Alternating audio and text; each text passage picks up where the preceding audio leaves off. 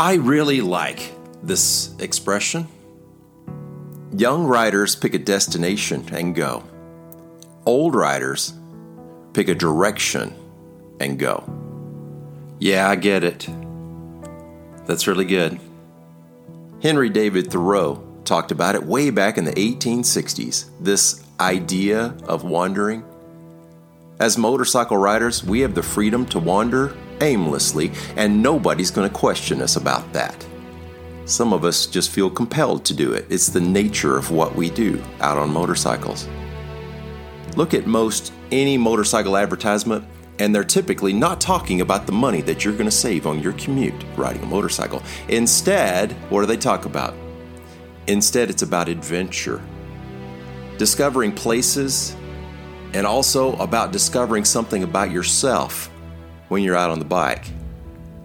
That's what folks like us want today. I'll, I'll, take it further. That's what folks like us need today adventure and the freedom to wander and to set ourselves free. We'll have another episode dedicated to discussing the deeper meaning of motorcycle company advertisements, which I think are really cool. But do you happen to know what the Harley Davidson corporate mission statement is? This is it. More than building machines, we stand for the timeless pursuit of adventure, freedom for the soul. Oh, yeah. I think they nailed it there, don't you? We don't always have to be going from point A to point B. We don't always need to be accomplishing something when we're out. What we do need is peace of mind. That's what we talk about in this podcast all the time freedom for both mind and body. Wandering around in some direction without a destination in mind. Now that's what I call freedom. So, where will your motorcycle take you next? Let's talk about it. Thank you for joining me today. Recorded in beautiful Loveland, Colorado. Welcome to Peace Love Moto, the podcast for motorcyclists seeking that peaceful, easy feeling as we cruise through this life together. Are you ready? Let's go!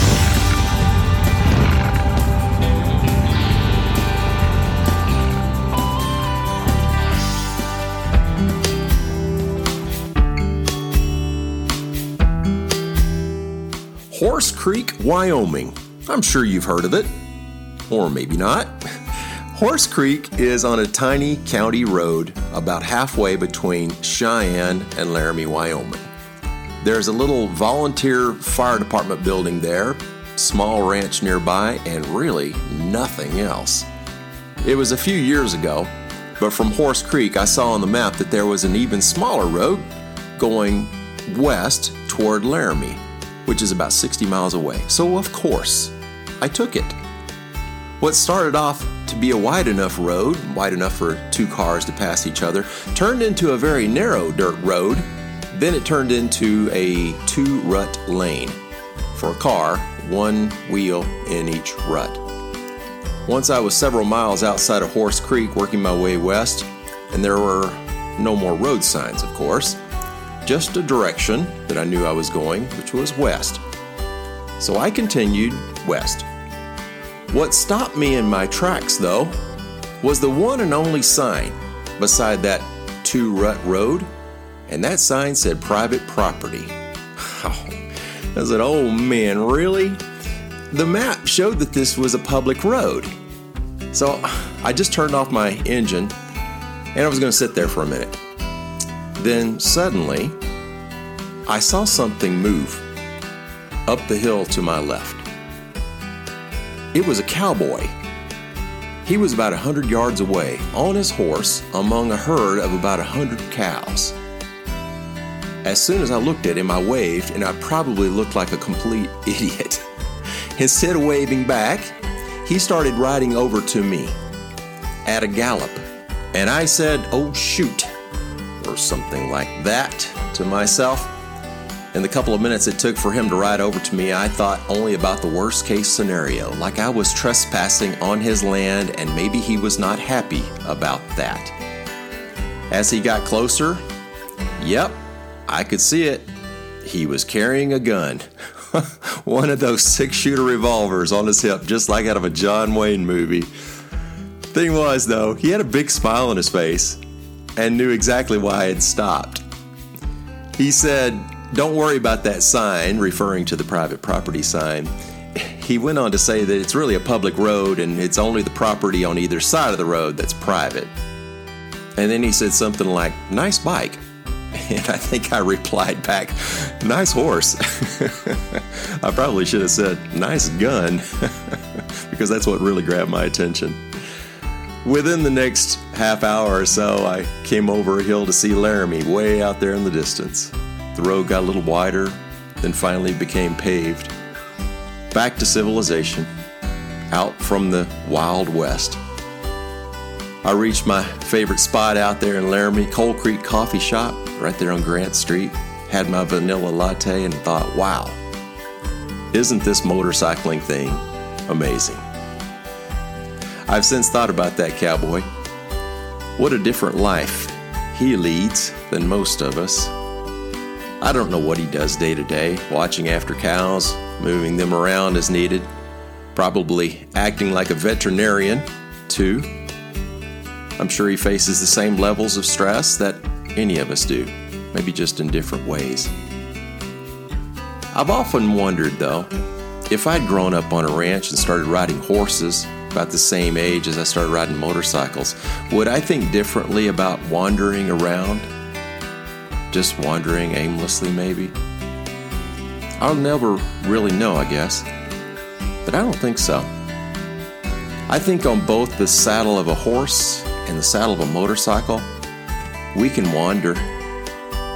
It's a mindset, maybe it's an attitude too. I learned more about horseback riding and motorcycling comparing the two this past summer and shared it with you. In episodes 32 and 33, I interviewed Brett and Melissa Wilson, who are horseback riders and good friends of mine. We call those episodes Views from the Saddle. And the conclusion? Whether you're exploring nature by horseback or on the back of a motorcycle, we've got a lot in common. It comes down essentially to this joy of being outside and moving through nature.